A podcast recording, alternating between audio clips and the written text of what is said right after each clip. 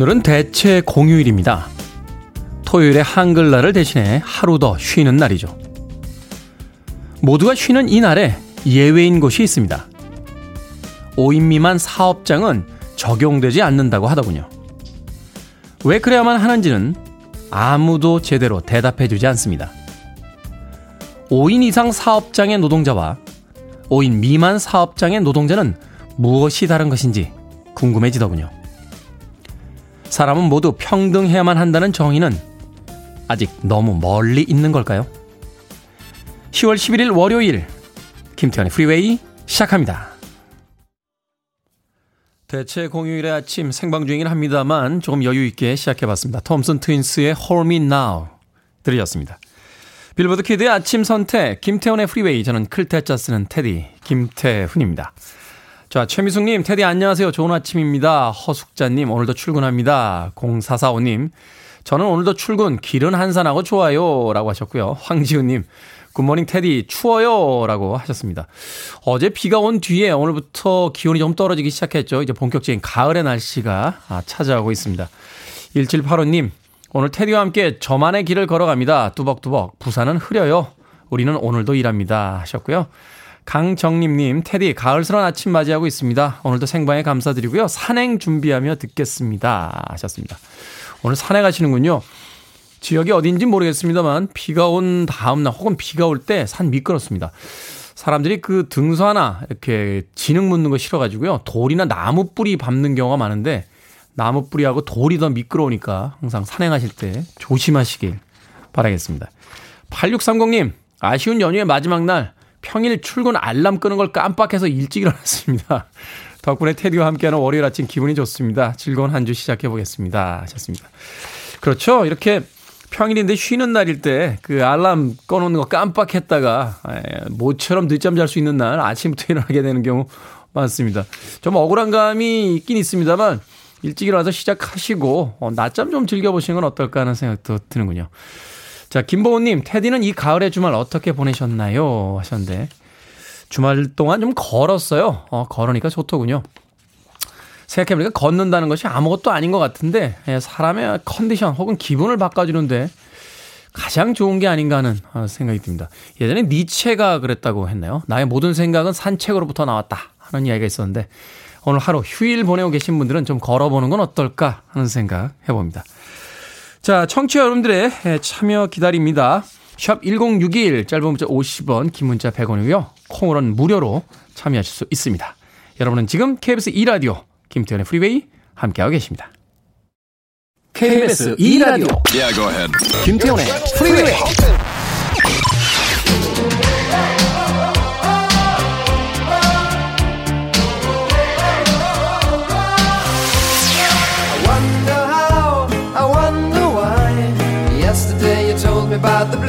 sky and all that I can see.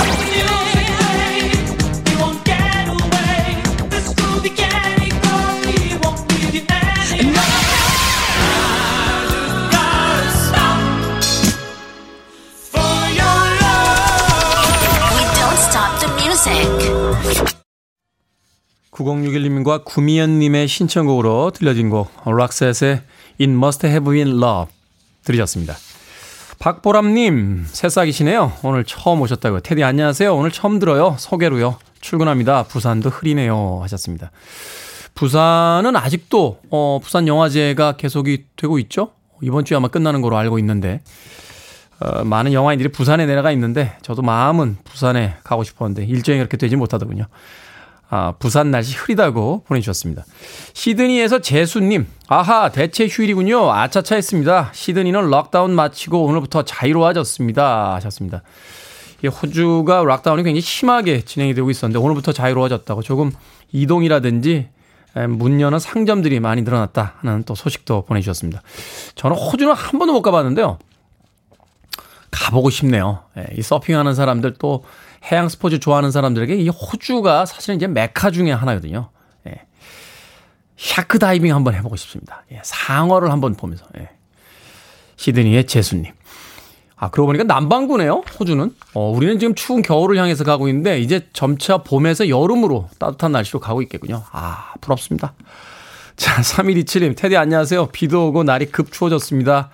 겨울옷 꺼내서 입어야 할 듯이요. 가을옷 입은 지 얼마 안 된 것 같은데 계절 변화 실감합니다. 감기 조심하세요. 하셨습니다. 봄, 가을 옷 사이가 참 애매하죠. 예쁜 옷들은 사실 봄, 가을에 다 있는데 한 철에 한두 번 입고 나면 여름이 되거나 겨울이 돼서 입지 못하는 경우가 많습니다. 아쉽네요. 이 좋은 계절이 빨리 지나가고 있다라는 게. 7145님, 대체 휴일 따위 가볍게 무시하고 일주일에 하루 쉬는 1인. 출근 준비하며 듣습니다. 갑자기 화가 나네요? 하셨습니다. 화가 왜 나요? 이 불황에 일할 수 있다면 그것만으로도 훌륭한 것이 아닌가 하는 또 생각도 해봅니다. 7145님, 제가 아메리카노 모바일 쿠폰 한 장 보내드릴게요. 화 가라앉히시고 열심히 일하시길 바라겠습니다. 서진희님, 우리 6학년 아들이 엄마는 아따 맘마에 나오는 엄마 같아 라고 하는 거 있죠? 아따 맘마에 나온 엄마는 얼굴도 크고 성격도 긴박한데 말이죠. 하셨습니다. 아들이 엄마는 아따 맘마에 나오는 엄마 같대요? 얼굴도 크고 성격이 긴박한 건 뭡니까? 예, 욱하는 성격이 있다는 거죠. 아드님한테 최근에 화 많이 내셨나 봐요. 어, 아들이 생각하기에는 아따 맘마에 나오는 엄마가 우리 엄마 같아. 라고 이야기를 한다는 거 보니까 서진희님, 제가요, 음, 치킨 한 마리 보내드릴게요. 아따 맘마 아니야, 엄마는. 엄마는 그냥 엄마야. 라고 아들과 치킨 나누시길 바라겠습니다. 콩으로 오셨는데요. 샵 1061로 다시 한번 이름과 아이디 보내주시면 모바일 쿠폰 보내드립니다. 짧은 문자는 50원, 긴 문자는 100원입니다. 자, 4762님의 신청곡으로 합니다. Human League, Don't You Want Me.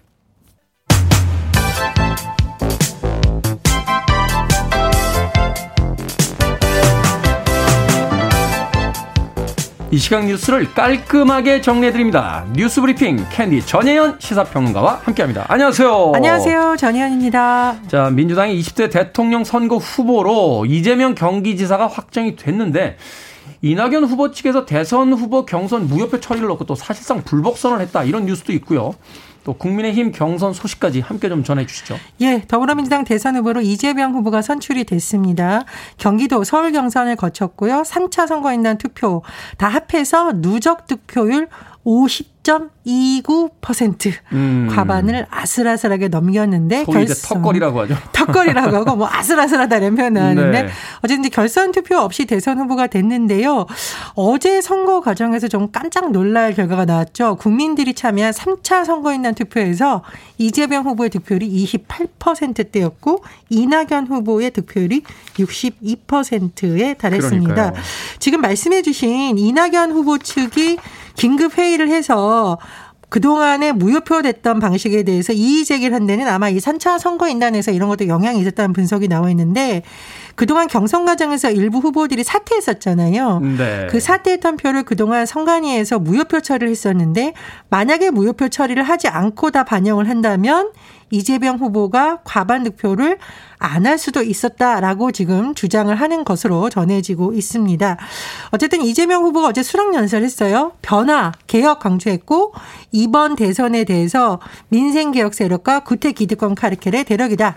그리고 당선되면 즉시 부동산 대개혁에 착수하겠다고 강조했었고요. 박정희 김대중 정책에 무슨 차이가 있냐라면서 실용성, 즉 국가주도 경제 부흥책을 강조하기도 했고요. 또 재미있는 표현이 있었습니다. 3월 9일 반드시 승리해서 대통령 취임식장에 존경하는 문재인 대통령 과 함께 굳게 손잡고 서겠다라고 했는데 문 대통령을 이렇게 또 강조한 것은 이른바 친문 진영이 좀 마음이 네. 상하지 않게 잘 안으려는 시도라고 지금 해석이 나오고 있는데 다만 말씀해 주셨듯이 먼저 뭐 대선 후보로 선출은 됐습니다만 과제가 많이 남았죠. 지금 경선 불복 움직임이 있으니까 당내 원팀 화합을 얼마나 이끌어낼지 문제도 있고 또 이른바 대장동 의혹에 대한 수사 상황을 또 어떻게 잘 타가해 나가느냐 또 대통령의 국정 운영 지지도가 지금 뭐 예전 정부에 비해서 그 상황에 비해서 훨씬 높은데 차별을 할 것이냐 계승을 할 것이냐 이 미묘한 지점에서 포지션을 잘 마련해야 된다는 문제도 있고 또 공약을 다듬어야 되는 문제도 있을 겁니다. 앞으로 어떠한 것을 보여줄지 관심을 몰고 있고요. 국민의힘 지금 4명으로 확정이 되고 오늘부터 이제 전국 순회 첫 토론회가 열릴 예정이라고 해요. 음. 11월 5일 최종 후보를 선출하게 되는데 그 과정에서 무려 10차례 토론을 진행을 합니다. 네. 3차례 1대1 맞수 토론, 1차례 종합 토론, 6차례 지역 순회 토론인데 이 토론을 거쳐서 당원 경선 50%, 여론조사 50%를 반영하게 됩니다. 그런데 자 후보들의 신경전이 만만치 않습니다. 자 홍준표 후보가 윤석열 후보를 겨냥을 해서 범죄 공동체라는 표현을 썼어요. 윤 전 총장이 굉장히 섭섭한 마음을 드러냈는데 최근 유행하고 있는 오징어 게임에 등장하는 표현을 써서 이런 표현 썼네요. 홍준표 후보에 대해서 홍 선배님 이렇게 불렀어요. 네. 홍 선배님 우리 깐부 아니에요?라고 했는데 이 깐부라는 게 우리 이제 놀이할 때 뭐 딱지치기 구슬치기 할 때 같은 편이라는 거잖아요. 그렇죠. 홍 후보가 또 반격을 했습니다. 깐부는 동지인데 동지는 동지를 음해하지 않는다. 이 말은 어. 이제 예전에 뭐 박정저 원장과 조성은 씨 제보자가 만나는 자리에 뭐 홍진표 캠프 인사가 동석했네 만에 굉장히 시끄러웠던 적이 있잖아요. 뭐 배우설 슬쩍 이렇게 흘리게. 네, 이제 그런 음. 부분도 딱 지적을 했어요. 여기서 말하는 음해 이런 표현은 그런 거에 대한 또 감정이 드러난 것이다. 이런 표현이 나오고 있고요. 또 최근에 2차 경선 결과가 나온 뒤에 어, 윤 후보 측 관계자들이 홍 후보를 우리가 한 4%포인트 앞섰다라는 발언이 알려지면서 논란이 됐는데 홍준표, 유승민 후보 측이 진상규명 지금 요구를 하고 있습니다. 음. 국민의힘 선관위에서 진화에 나섰긴 했는데 어쨌든 야당도 이 부정경선 주장이라던가 뭐 앞으로 합종연회 이런 부분이 경선 과정에서 영향을 미칠 것으로 보입니다. 네. 일단은 이제 민주당에서 그 대통령 선거 후보가 결정이 됐으니까 국민의힘에서의 어떤 그 세법이라든지 이런 것들이 또 복잡해지겠군요. 그렇습니다. 그런데 이제 우리가 사실 대통령 선거는 정책 공약, 비전 대결 늘 강조하는데 경선이 너무 과열되면서 사생결단 난타전으로 가는 것 아니냐 그런 우려는 계속 제기가 되고 있는 상황입니다. 그렇군요. 자 단계적 일상 회복을 위한 일상 회복 위원회가 13일 수요일에 출범을 하죠. 자, 이제 위드 코로나로 본격적으로 가는 것 같은데 어떤 논의가 이루어질까요? 예, 코로나19 일상 회복 지원 위원회가 꾸려져서 13일 오늘 수요일 민관 합동으로 구성한 상태에서 첫 회의를 엽니다. 단계적 일상 회복으로 가려면 여러 가지 뭐 민생 문제, 교육 문제 다 맞물려 있잖아요. 그래서 네 개 분야별로 정책 자문을 한 다음에 여러 가지 구체적인 안을 마련해서 로드맵을 정부에서 이달 중에 아마 발표할 것으로 알려지고 있습니다. 네. 그런데 단계적 일상 회복으로 가려면 중요한 것이 접종률이잖아요. 그렇죠. 정부에서 국민의 70% 이상 접종을 완료할 것을 계속 강조하고 있는데 최근 언론 보도를 보면 60% 육박한다는 어, 보도가 나오고 있습니다. 그래서 아마 정부에서 단계적으로 이런 것을 준비하는 또 차원에서 지원위원회도 꾸리고 회의도 시작한 것으로 보이는데요. 어, 그런데 지금 보건복지부 장관이 강조한 것을 보면 뭐 여러 가지 내용이 있지만 핵심적인 내용 세 가지 우리가 예측할 수 있습니다. 단계적으로 질서 있게 정부와 국민 모두가 함께 해야 된다 이렇게 강조를 했는데 저는 사실 국민 모두가 함께라는 말에 방점을 두고 있습니다. 네. 최근에 소상공인분들 많이 어렵잖아요. 이런 분들까지 다 포함해서 또 학부모들까지 포함해서 많은 분들의 의견이 수렴됐으면 하는 바람입니다. 한 신문사의 칼럼 제목 중에 너무 부자들의 방역이라는 것이 있더군요. 소상공인들의 그 고통을 우리가 담보로 삼아서 우리 안전을 지금 추구하고 있는 게 아니에요. 참 균형 잡기 쉽지 않은 문제이기 때문에 좀 고민을 많이 해주셔야 될 것 같습니다. 자, 한류 콘텐츠 세계적인 인기를 끌고 있는 가운데 최근에 K 만화의 상승세가 만만치 않다고요? 예, 예전에 만화책 보면 엄마들이 혼냈는데 이제는 독려해야 되는 시대가 올지도 모르죠. 자, 마양신 작가의 엄마들이란 작품이 미국의 최고 권위 만화상인 합의상을 수상했는데 이 상은 만화계 오스카상으로 불립니다. 네. 그런데요, 이 일본군 위안부 이야기를 담았던 김금숙 작가의 풀이 지난해 한국 만화 최초로 이상을 받고 올해 또 마영신 작가의 엄마디라는 작품이 이야. 수상을 하면서 2년 연속 수상이에요. 대단하네요. 예, 그렇습니다. 물론 BTS를 정점으로 둔 K-팝도 대단하지만 참 K 만화도 대단하다 이렇게 평가할 만하고요. 또 웹툰 최근에 유럽이나 동남아시아에서 큰 인기를 끌고 있는데 재미있는 것은 웹툰을 원작으로 한 드라마가 인기를 끄니까 다시 웹툰으로 독자들이 확보되는 현상. 음. 네, 뭐 어떤 영향력이 반복되고 있다 하는데요. 예를 들면 이제 여신강림이라는 작품이 드라마가 굉장히 인기를 끌었는데 그렇다 보니 웹툰 독자도 늘어나서 프랑스에서는 62만 명의 구독자가 확보됐다고 합니다. 그리고 넷플릭스에서 유행하는 드라마 DP, 스위트홈도 사실 웹툰을 원작으로 한 그렇죠. 건데 드라마가 인기를 끌면서 웹툰도 다시 주목을 받고 있다라고 합니다. 그렇군요. 이제는 또 웹툰의 시대가 아닌가라는 생각해 보게 됩니다. 자, 오늘의 시사 엉뚱 퀴즈 어떤 문제입니까? 예, 마영신 작가의 엄마들이 미국 최고 만화상인 합의상 수상했다는 소식 전해드렸습니다. 이 합의에 대해서 좀 엉뚱한 면을 보자면 음. 하체 비만을 줄여서 아, 이런 말 쓰기도 합의. 합니다. 자, 그런데 하체에는 근육의 70%가 모여 있고 허벅지가 허리와 무릎을 지탱하는 역할을 하기 때문에 뭐 허벅지에 살쪘다 이래서 무조건 다이어트 하는 것보다는 근력 운동하는 게 중요하다고 합니다. 그렇죠.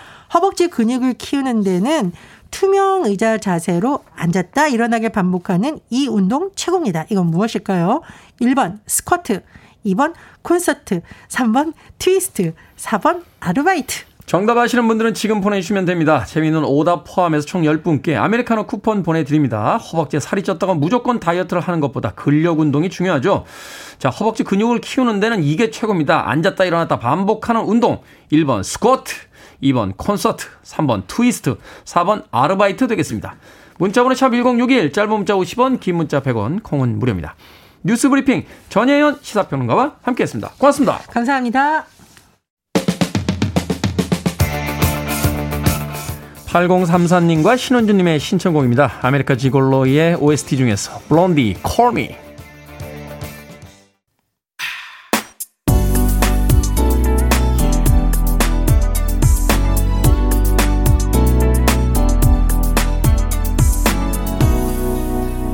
김태훈의 Freeway 1207님의 신청곡으로 들려드린 곡 지노 바넬리의 I Just Wanna Stop 들으셨습니다. 자, 시사 엉뚱 퀴즈. 오늘의 문제. 허벅지 근육을 키우는 데는 투명 의자 자세로 앉았다 일어나길 반복하는 이것이 최고죠. 이것은 어떤 운동일까요? 정답은 1번 스쿼트였습니다. 운동하시는 분들은 스쿼트라고 안 하고요. 스쾃이라고 부르시더군요. 왜 스쾃이에요? 그랬더니 꽉 짜야 돼서 스쾃이라고 부르신다고요. 자, 썽이라고 닉네임 쓰시는 분 다이어트 요즘 고구마 다이어트 중입니다 하셨습니다. 대부분 다이어트 하시는 분들 이 밥이랑 밀가루 끊으신 뒤에 이 고구마나 혹은 바나나로 이렇게 탄수화물 대체하시는 경우가 많더군요. 영양소가 많은지는 모르겠습니다만 한 공기가 하얀 쌀밥은 하루에 한 번은 먹어야 되는 거 아닙니까? 자, 0306님, 다리 운동에는 아르바이트가 최고죠. 계단을 오르내리며 알바를 하면 다리에 근육 생깁니다. 하셨고요. 이상한님, 스케이트. 아, 허벅지 커지는 데는 뭐 스케이트도, 어, 가장 좋은 운동이군요. 6501님, 스쿼트. 네. 나이가 들수록 하체가 정말 중요해요. 지지대가 튼튼해야 오래 버티죠. 라고 하셨습니다. 인체 근육의 60에서 70%가 하체에 있답니다. 그래서 사실은 이제 하체 운동을 많이 하라고 하는데 사람들은 이제 예쁘게 보이려고 상체 운동을 많이 하죠. 어. 그 운동 가르치는 트레이너 분들께서 어, 상체는 관상용 근육이라고 하더군요. 하체 운동을 많이 해야 건강해진다. 이 나이 들수록 뭐 심장이라든지 간 같은 역할을 예, 하체 근육이 대신 해준답니다. 술 많이 드시는 분들 근육 필요하답니다. 이 근육이 알코올 분해에도 소용이 있다라고 하니까 운동들 많이 하시길 바라겠습니다. 스쿼트 운동할 때 그 유의사항이 있습니다. 앉아서 내려가실 때 무릎이 발끝 앞으로 나오면 안 돼요. 그럼 관절 다칩니다. 집에서 하실 때는 그 벽에다 등 대시고 이렇게 천천히 내려갔다 올라오시면 어, 될것 같습니다. 자, 별걸 다 알죠? 예, 제가 사실은 참 많이 합니다. 예, 티를 잘, 티를 많이 내나요? 어, 많이 낸다고? 어, 겸손함이 없어요. 겸손함이. 자, 방금 소개해드린 분들 포함해서 모두 10분께 아메리카노 쿠폰 보내드립니다. 당첨자 명단, 김태현의 프리웨이 홈페이지에서 확인할 수 있고요. 어, 포, 어, 콩으로 당첨이 되신 분들은 방송 중에 이름과 아이디 문자로 보내주시면 됩니다. 모바일 쿠폰 보내드리겠습니다. 문자 번호는 샵 1061, 짧은 문자는 50원, 긴 문자는 100원입니다. 그리고 청취율 조사 기간 맞아서 여러분께 홍보도 부탁드릴 겸 이벤트 진행하고 있죠. 톡 프로필 홍보 부탁드리겠습니다. 각종 포털에 김태현의 프리웨이 검색하시면 프로그램 정보가 뜨는데요. 그 화면을 캡처해서 톡 프로필로 설정을 해주시면 됩니다. 톡 프로필 설정해 주시고 인증샷 보내주시면 모두 20분 추첨해서 햄버거 세트 보내드릴게요. 지인들에게도 이 프로필 바꾸라고 권했다는 분들 꽤 많으시던데 모두 감사 말씀 드리겠습니다. 자, 톡 프로필 인증샷 보내실 문자 번호 역시 샵 1061 이미지 전송에는 100원이 듭니다. 홍당무님의 신청곡으로 갑니다. Chic, Le Freak.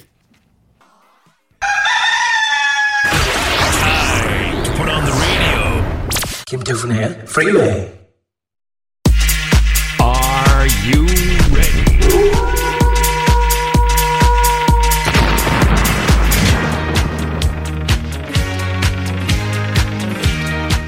지지부진한 고민의 과정은 저에게 맡기십시오. 결정은 해드릴게. 신세계 상담소.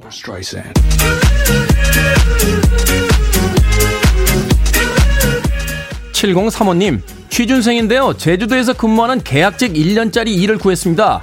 제주도에서 살려면 집도 구하고 돈도 많이 들 것 같은데 갈까요 말까요? 무조건 가세요. 제주도 살기가 인생에 얼마나 있겠습니까? 제주도는 무조건 가는 겁니다.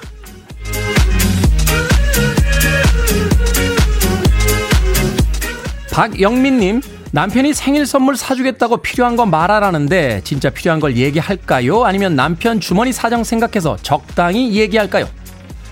진짜 필요한 거 얘기하세요. 생일 하루 즐기셔도 됩니다. 364일 열심히 살면 되죠.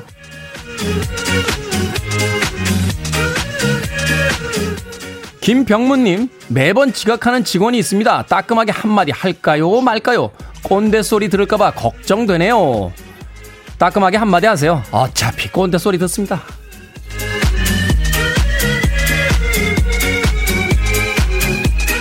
2264님, 지난달에 소개팅한 썸남이 연락을 잘 안 해요. 제가 먼저 연락하면 잘 받아주거든요. 만날 땐 재미있는데 사귀자는 말도 없고 뜨뜻미지근한 이 관계. 그냥 제가 먼저 고백해 버릴까요? 하지 말까요? 하지 마세요. 이 남자 고백하면 도망갑니다.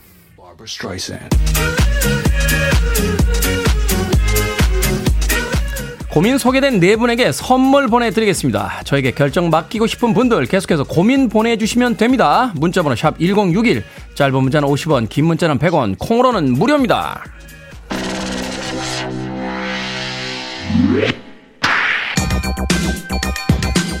쉐넌입니다. Let the music play. You're listening to one of the best radio stations around. You're listening to 김태훈의 Freeway.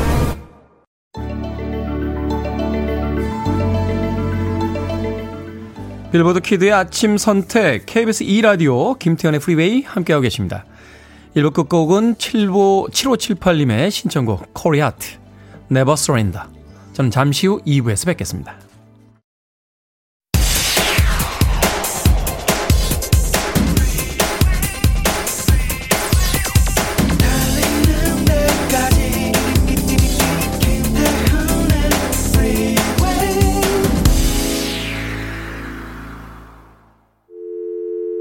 I need your arms around me. I need to feel your touch.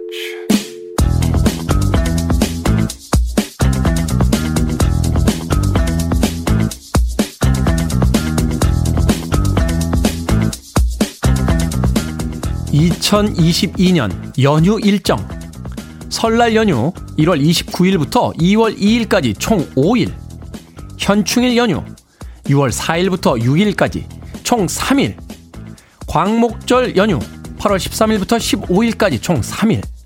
추석 연휴 9월 9일부터 12일까지 총 4일. 개천절 연휴 10월 1일부터 3일까지 총 3일. 한글날 연휴 10월 8일부터 10일까지 총 3일.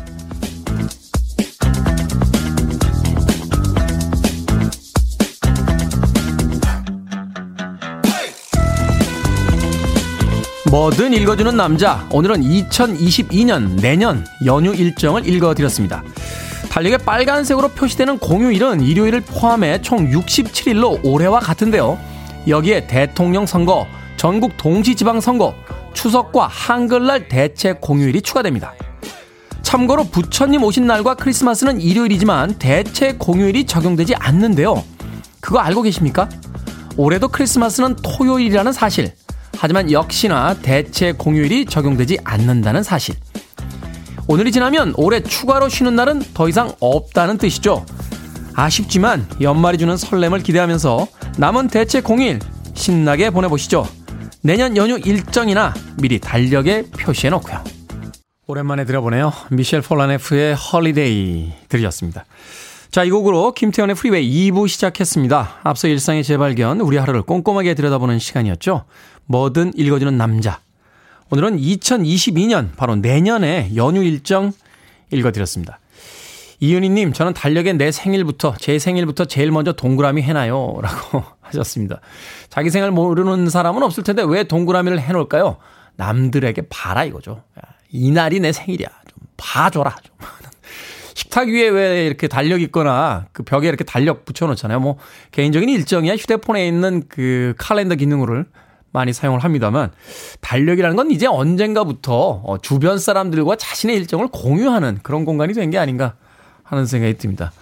생일에 제일 먼저 동그라미 해놓으신다고요?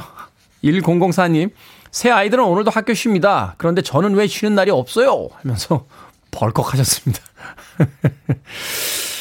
그렇죠. 가족들의 연휴가 아, 가정주부들에게는 오히려 일하는 날이 되겠군요. 최지연님, 오랜만에 듣는 헐리데이네요. 저는 전업주부라 빨간 글씨가 오히려 무서운 1인입니다. 하면서 1004님과 동병상련의 마음 담아서 보내주셨습니다. 자, 어찌됐건 2021년 이제 남아있는 연휴는 없다라고 합니다. 연말의 분위기를 좀 기대해 보고요. 어, 또 생각해보면 2021년 이제는 마무리 수순에 들어가야 되는 그런 시기가 다가오고 있죠. 올해 세웠던 계획들 다시 한번 점검해보는 그런 가을과 겨울이 돼야 될 것 같습니다. 자, 뭐든 읽어주는 남자. 여러분 주변에 의미 있는 문구라면 뭐든지 읽어드립니다.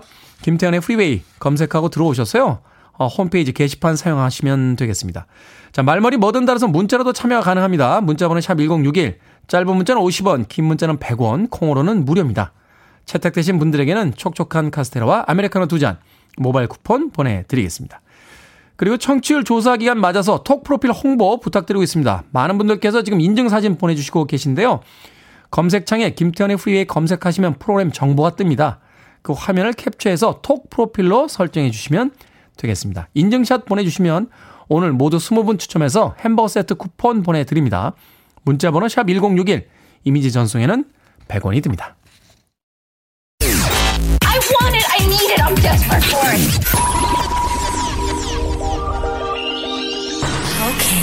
Do it. 김태훈의 Freeway.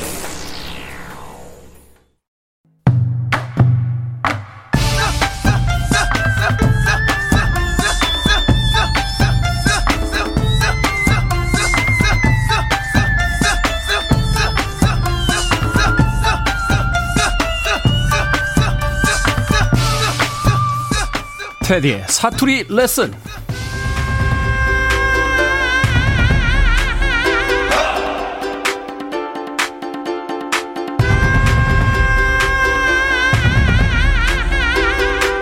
김태훈의 프리웨이 전국구 DJ로서의 원대한 꿈을 갖고 사투리 실력을 업그레이드하고자 여러분을 사투리 마스터로 모십니다. 오늘의 그 첫 번째 시간 경상도 사투리 배워보겠습니다. 경상도 마스터 전화 연결할게요. 여보세요. 아, 네, 안녕하세요. 자기소개 부탁드립니다.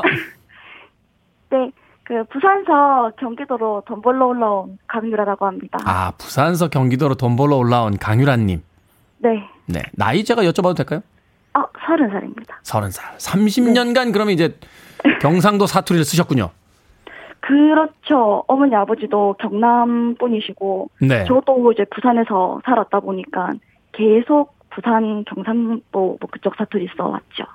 제가 나름대로 이제 그 선배들과 이제 후배들 부산 사람들이 많고 대구 분들도 있어서 경상도 사투리 제가 또 부산도 자주 가거든요. 경상도 사투리는 제가 좀 자신 있다고 생각했는데 평상시에 제가 사투리 쓰는 거 어떻게 생각하셨습니까? 아 들으면은 뭐지? 이거는 사투리인가? 아닌가? 잠깐만요. 그거 다시 한 번만 해주세요. 뭐지? 이거 아, 맞습니까? 뭐지? 아, 뭐지? 뭐지? 아, 그렇게 하는 거군요. 뭐지? 네. 어, 이거 확실히 제가 하는 거 다르네요, 이게. 자, 그러면 제가 이제 전국구 DJ로서의 원대한 꿈을 갖고 이제 각 지역의 사투리 마스터분들을 모시고 사투리를 좀 배워볼 텐데 오늘 경상도의 사투리, 경상도 마스터 강유라 씨께서는 어떤 문장을 저에게 이제 가르쳐 주시겠습니까? 음, 평상시 라디오를 들었었을 때 네. 이제 테디께서 아, 난 너무 잘생긴 것 같다. 이런 말씀을 자주 하셔가지고. 그렇죠. 그러면은, 나 너무 잘생겼지 않나. 라는 그런 말을 한마디 좀 알려드리고 싶습니다. 아, 경상도 말로? 경상도 사투리로? 어? 그렇죠. 나야. 완전 네이티브로. 완전 네이티브로. 그 제가 방송하다가 저 정도면 정말 진짜 잘생기지 않습니까? 괜찮지 않습니까? 하는 거를 이제 경상도 사투리로 한다? 야, 이거 네. 괜찮네요. 괜찮네요. 자, 그러면 어, 리슨의 리핏을 해야 되니까. 자, 먼저, 어, 먼저 이제 강유라 씨께서 네이티브 스피커로서의 그 문장, 예, 소개를 좀 해주시죠. 네. 야, 내 정도면 좀 괜찮지 않나? 아, 내 정도면 좀 괜찮지 않나? 아닙니까? 그, 아, 근데 그, 아, 라는 거기에 조금 아. 단선에서 올라오는, 야, 난 진짜 너무 잘생겼네. 거울을 보고 감탄하는, 아, 내 정도면 좀 괜찮지 않나. 좀이 좀 악센트가 들어가야 돼요. 아, 좀의 악센트가 들어가야 된다. 아 에서 네. 감정을 끌어올리면서. 네. 아, 내 정도면 좀 괜찮지 않나? 아, 그, 개, 괜찮지 않나. 이게 꼭툭 음, 던지듯이. 아, 이걸. 괜찮지 않나. 아, 아, 이거를, 이걸 힘주면은 오히려 촌스럽게 툭 던지듯이. 잠깐만요. 그렇죠. 좀에다. 너무 당연한 거다 보니까. 어, 그렇구나. 좀의 악센트, 이거는 가볍게 던지듯이. 아에선 감정을 끌어올린다. 자, 다시 한번 해보겠습니다. 하, 내 정도면 좀 괜찮지 않나? 어, 아, 처음보다 훨씬 나아지셨어요. 어, 훨씬 나아졌습니까? 다시 한 번, 아, 이거 재밌는데요? 다시 한번 해볼게요. 자, 경상도에 계신 분들, 아, 잘 들어주시길 바라겠습니다. 아, 내 정도면 좀 괜찮지 않나? 음, 괜찮지 않나? 나를 좀 꽂아주십시오, 바닥으로. 아, 바, 나를 꽂아야 된다. 야, 다시 한 번요. 마지막으로. 네. 아, 내 정도면 좀 괜찮지 않나? 아, 부산 분이셨네요. 아. 원래 고향을. 야, 이거 재밌네요. 하, 내 정도면 좀 괜찮지 않나? 감사합니다, 강윤아님. 시간만 있으면은, 어, 개인적으로 모시고 좀 앞으로도 계속해서 사투리를 좀 배워보고 싶은데, 앞으로 저희가 좀 부탁드리면 오셔서 좀 도와주셔야 됩니다. 아, 네, 감사합니다. 네. 자, 오늘 참여해주셔서 너무 감사드리고요. 선물로 피자 한 판 보내드릴게요. 앞으로도 애청자로서 많이 방송 들어주세요. 고맙습니다. 네, 감사합니다. 네. 아, 어이, 재밌네요. 아, 오늘 저는 강유라 씨에게 이제 부산 분으로서 인정을 받았습니다. 아, 내 정도면 좀 괜찮지 않나? 하, 괜찮네요. 자, 제가 사투리 레슨에 너무 심취한 나머지 앞서 두 곡 소개를 안 드렸죠. 이은희 님이 신청해 주신 Faith Hill의 This Kiss 그리고 7266 박소영 님, 문재선 님, 문태우님의 신청곡 폴스가든의 레몬트리를 두 곡 들으신 뒤에 테디의 사투리 레슨 감상하셨습니다. 자, 이번 주에 계속되니까요. 저에게 사투리 가르쳐 주고 싶으신 분들 문자로 신청해 주시면 됩니다. 문자번호 샵 1061, 짧은 문자 50원, 긴 문자 100원. 현재 강원도와 충청도 마스터분들의 연락을 우리 작가들이 애타게 기다리고 있습니다. 자, 이달수님의 신청곡으로 갑니다. 발티모라, 타잔보이.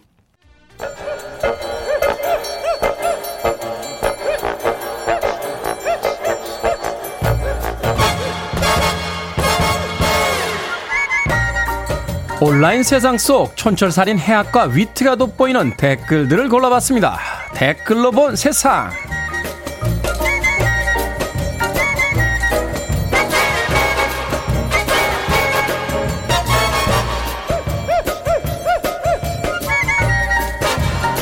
첫 번째 댓글로 본 세상. 터키에서 대중교통을 타고 이곳저곳을 여행하는 유기견이 인기입니다. 이스탄불시 공무원이 위치 추적을 위해 칩을 달았더니 하루 평균 30km를 이동하면서 최소 29개의 전철역을 방문하고 있었다는데요. SNS에서 목격담이 이어지면서 누군가 만든 인스타그램 계정 팔로우 수가 5만 명을 넘었다고 합니다. 여기에 달린 댓글들입니다.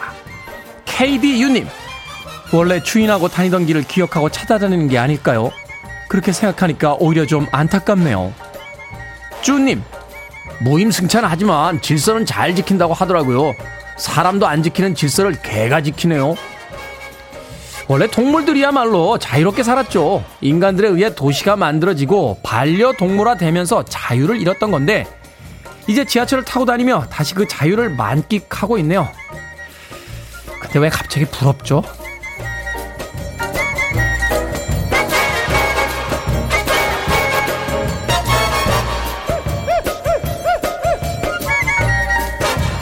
두 번째 댓글로 본 세상 포털 사이트 다음이 운영하는 카페 커뮤니티는 익명 게시판을 지원하는데요. 얼마 전 익명 게시판에 글 작성자가 작성한 댓글을 확인할 수 있는 작성자 표기 기능이 추가됐습니다. 그러자 본인이 쓴 글에 다른 사람인 척 댓글을 달아 여론을 조성하고 심지어 셀프 반박까지 하는 웃지 못할 글들이 들통이 났습니다. 커뮤니티에서 화제가 됐던 감동적인 사연들도 여러 포함돼 있어 논란이 되고 있다는군요. 여기에 달린 댓글들입니다. FC님, 혼자만 진실을 알고 있던 게시판 관리자는 그동안 혼자 얼마나 웃겼을까요? 반쪽 거울님, 내가 쓴 글에 내가 반박 댓글을 단다니 진정한 나 자신과의 싸움이네요. 이건 뭐죠? 내 속엔 내가 너무 많은 자아가 여러 개라 홀로 투쟁 중인 건가요? 문득 영화 선생 김봉두에서 차승원 씨가 혼자 1인 3역으로 고스톱 치던 장면이 떠오릅니다. 다들 외로워서 그런 걸 거야. 외로워서. 말할 사람이 없어서.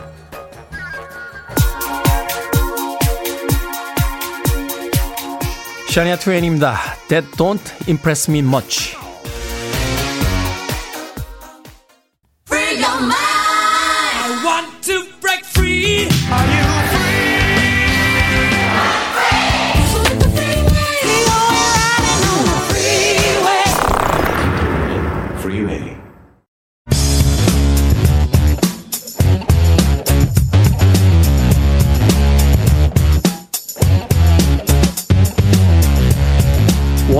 과학 같은 소리 안에 타고난 문과생도 즐겁게 들을 수 있는 과학 지식 국립과천과학관의 이정모 관장님과 함께합니다. 안녕하세요. 안녕하세요. 이정모입니다. 자 지난주에 121회 노벨상 과학 분야 수상자들이 발표가 됐는데 노벨 생리의학상을 받은 두 과학자 중에서요. 이 한 박사님의 경우 매운맛 관련 연구로 수상을 했더라고요. 그래서 오늘은 연구 내용과 함께 한국인들이 좋아하는 매운맛에 대해서 좀 여쭤보도록 하겠습니다. 먼저 노벨상을 받은 매운맛 연구 이게 어떤 내용입니까? 우리가 매운 고추를 먹을 때 통증과 함께 열을 느끼잖아요. 아 뜨겁죠, 뜨겁죠. 예, 이게 바로 캡사이신 성분 때문입니다. 캡사이신. 누구나 다 알고 있습니다. 캡사이신. 네. 근데 데이비드 줄리어스라고 하는 미국의 그 생물학자가 매운 걸 먹을 때 통증과 열을 느낀다. 그렇다면 통증과 온도를 감지하는 수용체가 있을 거라고 생각하고 그걸 음. 찾아냈습니다. 이게 TRPV1 수용체 세포가 바로 그것인데요.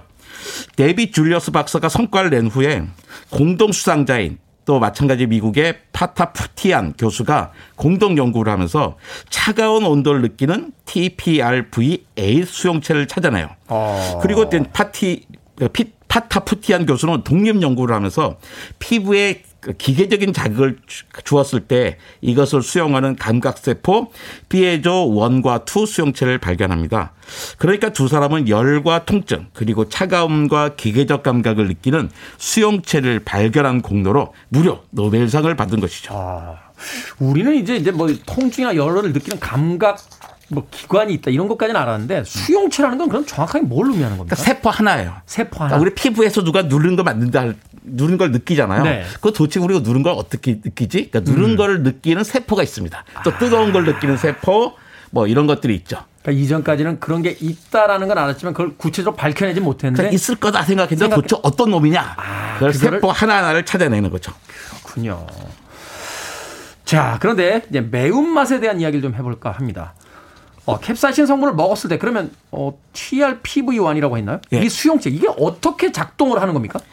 그러니까 사람 같은 포유류는 체온을 유지해야만 살잖아요. 네. 그래서 추위나 더위 같은 온도를 감지하는 게 아주 중요합니다. 음. 그래서 온도 수용체가 있는 거죠. 이 가운데 그러니까 온도 수용체가 여러 가지가 있는데 이 가운데 TRPV1은 고온을 감지하는 역할을 합니다. 캡사이신이 TRPV1을 활성화시켜요. 그러니까 음. 매운맛을 내는 캡사이신이 고온을 감지시키는 TRPV1을 아. 활성화시켜서 우리는 발열 작용과 함께 매운맛, 즉 통증을 동시에 느끼게 되는 겁니다. 그렇죠. 이게 매운 거 먹으면 막 혀에다 이렇게 손바닥을 붙여지면 아, 매워 매워 하면서 얼굴 빨개지는 게 네. 바로 그 열을 감지하는 수용체를 이제 그 움직이게 하기 때문에 그렇죠. 하기 때문에. 보통 맛은 뭐 혀에 있는 맛봉으로해서 단맛, 짠맛, 신맛, 쓴맛 뭐 이런 걸 느끼는 거잖아요. 네. 근데 매운맛은 그런 맛봉으로해서 느끼는 게 아니라 발열과 통증을 느끼는 다른 세포에서 느끼는 거죠. 아. 그러니까 매운맛은 사실 맛이 아니라 통증이라고 통증이라, 할 수가 고통이라고 있습니다. 하죠. 예. 그러니까 TRPV1은 42도, 45도 사이 이상에서 활성화되는 수용체입니다. 네. 그런데 캡사이신이 포함된 매운 음식을 먹으면 TRPV1은 이중으로 자극되겠죠. 야, 큰일 났어. 엄청 뜨거운 게 들어왔어. 라고 느끼면서 음. 속이 타는 것 같은 열감을 느끼고 땀이 나고 심장 박동을 빠르게 하면서 우리로 하여금 그 음식을 그만 먹도록 하는 겁니다. 아, 그러니까 먹지 말라. 이거 더 먹으면 안 좋아. 뭐 이렇게 얘기하는 거군요. 그렇죠. 그러니까 우리가 매운 고추 먹으면 시원하잖아요. 차가운 매운 고추를 먹어도 막 땀이 나잖아요. 그렇죠. 얘는 그 TRPV1이 자극됐기 때문에 오. 열이 나 뜨겁다고 생각하는 거예요. 그래서 영어로도 아, 그 매운 것도 있어 아 그러고 뜨거운 아, 것도 하시라잖아요. 핫, 소스라고 하면 이제 매운 소스가 그렇죠. 되고. 그렇죠. 뜨거운 소스가 아니라. 어우 쏘핫 이건 덥다 이런 뜻이에요. 네. 또 매력 너무 또, 또 매력적인 경우도 쓰기도 하는데. 아, 그렇죠. 예. 어, he's hot, she's hot 막 이러면서 이제 쓰기도 하죠. 예. 그렇군. 근데 이 매운 맛도요. 우리 이제 고추를 먹었을 때 이제 처음에는 안 매운 척 하다가 계속 맵게 가는 게 있고 양파처럼 톡 쏘면서 네. 또는 그 겨자처럼 이렇게 한번 고추냉이라고 하나요? 확 왔다가 확 가버리는 게 있잖아요. 이게 다 다른 겁니까? 매운맛도 다 다릅니다. 마늘의 매운맛, 고추의 매운맛, 후추의 매운맛이 다 다르잖아요. 아, 그렇죠. 매운맛의 성분이 다 다르기 때문입니다. 마늘과 양파는 알리신, 후추는 피페린, 겨자나 고추냉이는 시그리닌, 계피는 계피는 쿠마론, 또 고추는 캡사이신 때문에 매운 겁니다. 어. 매운맛의 화학 성분이 다르니까요. 수용체도 달라요.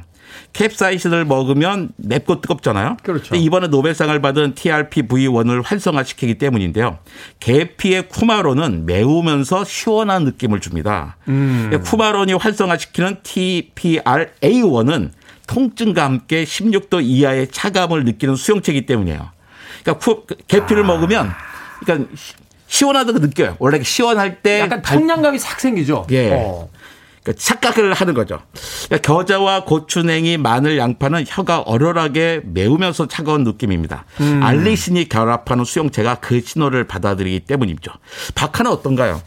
박하 시원하죠. 이렇게 이렇게 찬바람이 입안으로 쏙 들어오는 거죠. 그렇죠. 음. 그러니까 26도 이하를 감지하는 TPR-M8과 16도 이하를 감지하는 TPR-A1에 모두 결합하기 때문입니다. 아. 그래서 박하는 그러니까 화나 화한 맛도 주지만 시원한 맛을 주는 게 온도를 감지하는 수용체 같이 그러니까 그 역할을 같이 하기 때문이죠. 야 평생을 음식을 먹고 살면서 그 생각을 못했네. 생각해보니까 그러네요. 고추를 막 매운 걸 먹으면 막 땀이 뻘뻘 나는데 네. 고추냉이나 겨자 같은 경우는 이렇게 먹고 나면 어우 매워 하지만 뭐 땀이 뻘뻘 난다거나 뭐 이런 건 이런 건 없잖아요. 네. 아 이게 다른 거군요. 노벨상을 받은 두 분이 거기에 착안을 한 거예요. 뭔가 차이가 있지 않겠냐. 아. 그러니까 매년 노벨상이 발표될 때 되면 이제 라디오에서 요청하잖아요. 그러니까 음. 노벨상을 초등학생도 이야기에 쉽게 설명해 주세요. 그게 음. 가능하겠습니까? 초등학생도 알걸 누가 노벨상 주겠어요. 근데 올해 노벨 생리학상은 이게 가능해요. 너무나 어. 좋아, 좋습니다. 그렇군요. 야, 신기하네요. 음악 한 곡 듣고 와서 계속해서 이 매운맛과 올해 노벨상에 대한 이야기 나눠보도록 하겠습니다. Buster Poindexter입니다. Hot, Hot, Hot. Buster Poindexter의 Hot, Hot, Hot 들으셨습니다. 빌보드 kid의 아침 선택, KBS 2라디오, 김태훈의 Freeway, 과학 같은 소리하네 국립과천과학관의 이정모 관장님과 함께 매운맛에 대해서 알아보고 있습니다. 자, 스트레스 받을 때나 우울할 때 이 매운 거 드신다는 분들 계십니다. 뭐 매운 거 먹고 나면 스트레스 풀린다. 뭐 이런 분들 계신데 이게 일리가 있는 이야기입니까? 과학적 근거가? 그 뭐 추천을 하지는 않지만 일리는 있습니다. 아 그래요? 예, 매운 음식을 먹을 때 우리의 입안은 고통을 느낄 수밖에 없잖아요. 그렇죠. 그러니까 매운 것은 맛이 아니라 통증이라고 했으니까요. 네. 이때 뇌는 입안에 있는 통증을 무마하기 위해서 아프니까 엔도르핀과 아드레날린의 분비를 촉진합니다. 엔도르핀은 아. 왜 정신적 스트레스나 육체적 고통을 겪을 때 이를 견디게 하려고 분비되는 천연 진통제 역할을 하죠. 네. 그러니까 매운 음식을 먹고 나면 스트레스가 해소되고 기분 전환이 된다고 그래서 느끼게 되는 겁니다. 아, 일단 매운 걸 먹으면 이렇게 확 어우 아파 하다가 야 아프니까 안 되겠다 엔돌핀 쏴주자 그러면 그렇죠. 엔돌핀이 쫙 나오면서 평화로워지고 어? 어? 행복해지고 이렇게, 이렇게 되는 예. 겁니까? 예, 그러면 동시에 아드레날린이 분비돼서 땀이 나면서 노폐물이 몸 바깥으로 배출되니까 개운한 기분이 들기도 합니다. 아. 하지만 스트레스는 다른 거로 풀어야지. 그렇죠. 이거 예. 뭐 현대인들 스트레스를 매운 걸로 풀려고 하면 매운 거를 뭐 얼마나 먹어야 돼요? 그러니까요. 근데 이거 매운 거를 유난히 좋아하시는 분이 계세요. 어떤 음식을 드시든지 꼭 청양고추인지 물어보시는 분 계시거든요. 이게 매운맛이 중독도 되는 건가요? 아마 스트레스 중독이 아닌가 싶은데요. 아. 매운맛을 느낄 때 엔도르핀이 나와서 쾌감을 느끼고 이 반응이 반복되면 스트레스를 받을 때마다 매운맛을 찾게 되고 매운맛을 느끼지 못하면 오히려 무기력함을 느끼게 되는 상황이 있죠. 아, 그러니까 당에 중독되는 것과 비슷합니다. 당을 섭취하면 일시적으로 도파민이 왕창 분비가 돼서 그렇죠. 스트레스를 받을 때마다 당을 찾는 또 악순환이 있기도 하죠. 설탕 설탕 들어간 거 먹으면 기분 좋아진다고 당 떨어졌다고 당 달라고 네. 막 이렇게 하는 경우 아, 그럼 이게 그 매운 거 중독되면 왜 당에 중독되면 이제 당뇨가 오잖아요. 네. 매운 거 중독되면 뭐 그런 건 없나요? 거기에 뭐 특별한 게 신체에 문제가 되는 건 아니지만 아, 통증을. 안고 사는 거니까요. 그러니까 그건 좋을 건 네. 없겠군요. 자, 그런데요. 이 최지현님께서 매운 청양고추 좋아하는데 캡사이신이 다이어트에 도움을 준다 해서 더 사랑합니다라고 하셨어요. 이게 실제로 도움이 됩니까? 캡사이신이 다이어트에? 네, 캡사이신이 여러 효능이 있습니다. 캡사이신을 먹으면 몸에요. 카테콜아민류의 물질이 나와요. 이 카테코라민은 몸에 열을 발생시키면서 지방을 분해하는 역할을 실제로 합니다. 어. 근데 그게 왕창 하는 건 아니에요. 약간 한다고요? 그렇죠. 예, 그걸로 살을 뺄 정도면 우리가 뭐 캡사이신을 얼마나 먹어야 될지 모르겠어요. 사실 그걸로 살을 뺄 정도면 고추를 고추장에 찍어 먹는 한국 사람들 중에 뚱뚱한 사람이 있으면 안 되죠. 그렇죠. 근데 고추의 캡사이신은 여러 가지 효능이 있긴 합니다. 그러니까 세균이나 곰팡이, 바이러스, 곤충으로부터 자신을 보호하기 위한 방어 물질로 그 식물들이 캡사이신을 만드는 거거든요. 음. 근데 이 그러면서 졸음 방지, 통증 완화를 시키는 연고나 또 소화장애 치료제에도 쓰여요. 아, 과학적으로. 예. 그 캡사이신이 우리 몸에 들어간 직후에는 강한 자극을 주지만요. 일정 시간이 지나면 통증 전달 물질이 분비되는 것을 막아서 진통작용이 있습니다. 음. 이 점을 이용해서 실제로 캡사이신 연고가 있고요. 이 캡사이신 연고는 당뇨병이나 류마티즘성 관절염의 통증을 완화시킵니다. 아. 그러니까 소량의 캡사이신은 위 점막을 자극하지 않으면서도 위염을 치료하는 데 쓰이기도 해요. 그러니까 위염 같은 질환의 원인이 헬리코박터 파일로리균이 있잖아요. 그렇죠. 제가 처음부터 뭐 헬리코박터 처음 나왔을 때는 하면서 나오는 광고도 있었잖아요. 네. 근데 이게 헬리코박터 파일로리에 감염된 위 점막 세포의 염증을 고추에서 추출한 캡사이신이 억제합니다. 아, 그렇군요. 네, 좋은 게 있으면 당연히 나쁜 것도 있죠. 아, 부작용도 있군요. 네, 부작용도 있습니다. 여드름이나 안면 홍조 같은 피부 질환이 아. 있는 사람에게는 좋지 않습니다. 교감신경이 활발하지 살쪄가 되면요. 맥박이 빨라지고 땀이 음. 나거든요. 이때 피부의 혈관이 확장돼서 증상이 악화될 수 있기 때문이죠. 또 밤늦게 매운 음식을 먹으면 몸에 열이 발생해서 숙면에 방해가 됩니다. 제 딸이 그래 밤늦게 매운 거 시켜 먹고 음. 잘못 잔다고 합니다. 그러니까 특정 단백질과 결합해서 암 발생을 촉진시킨다는 연구도 있습니다. 그러니까 뭐 일반인들이 먹는 수준은 아니고 너무 많이 먹으면 이제 그렇죠. 그러니까 이런 걸로 큰 부작용이 생기고 큰 효능이 생기려면 우리는 고추만 먹고 살아야 되는 거죠. 그렇군요. 자, 그렇다면 이제 고추 매운 거 굉장히 좋아하시는 분들이 있습니다만 매운 거 전혀 못 드시는 분들이 있거든요. 이게 메뉴 고를 때 굉장히 복잡한 문제인데 어쩔 수 없이 매운 음식 먹었다. 이 매운 음식을 먹고 나서 이 매운 맛을 좀 상쇄시켜주는 방법이 있습니까? 그게요, 있습니다. 근데 아무도 안 써요. 매운 맛을 내는 캡사이신은 지용성 물질입니다. 네. 지용성이라는 거 보면 지방에 기름에 잘 녹는다는 거예요. 음. 그래서 고추 먹고 맵다고 해서 물 먹어봐야 별 소용이 없어요. 그냥 먹을 때만 잠깐 차지지 그냥 계속 매워요. 그렇죠. 그래서 제일 좋은 방법은 식용유로 입안을 헹구는 겁니다. 하지만 아무도 그런 분들은 없어요. 느낌 안 좋기 때문이죠. 네. 그래서 차선책으로 우유나 마요네즈 같은 걸 먹는 거죠. 우유를 먹어서 점막을 갖다 아~ 좀 코팅하고 네. 마요네즈는 네. 기름 성분이 많이 있기 때문이죠. 아, 집에 있는 버터 같은 거 이렇게 한 숟갈 딱 이렇게 먹어도 되겠네요. 효과 있습니다. 어. 저는 그렇게 해요. 고추 먹고 매워하면 할머니는 얼른 밥을 음. 씹어서 입에 물고 있으라고 했어요. 네. 이게 다 이유가 있더라고요. 캡사이신이 탄수화물과 만나면 화학 반응이 일어나서 분해되거든요. 밥이나 빵을 잠시 입에 물고 있다가 씹어 삼키는 것도 방법입니다. 제일 좋은 건 식용유로 헹구는 겁니다.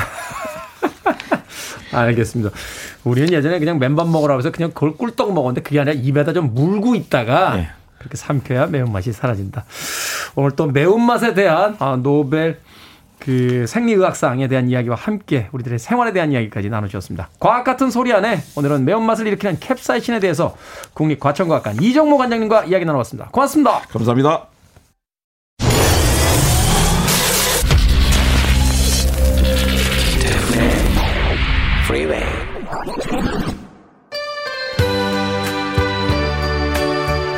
KBS 2라디오 김태훈의 프리웨이 오늘 방송 여기까지입니다.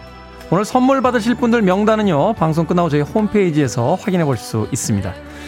자, 오늘 끝곡은 김효영님의 신청곡이에요. 메이 우드의 I'm in love for the very first time. 편안한 대체 공휴일 되십시오. 저는 내일 아침 7시에 돌아옵니다. 고맙습니다.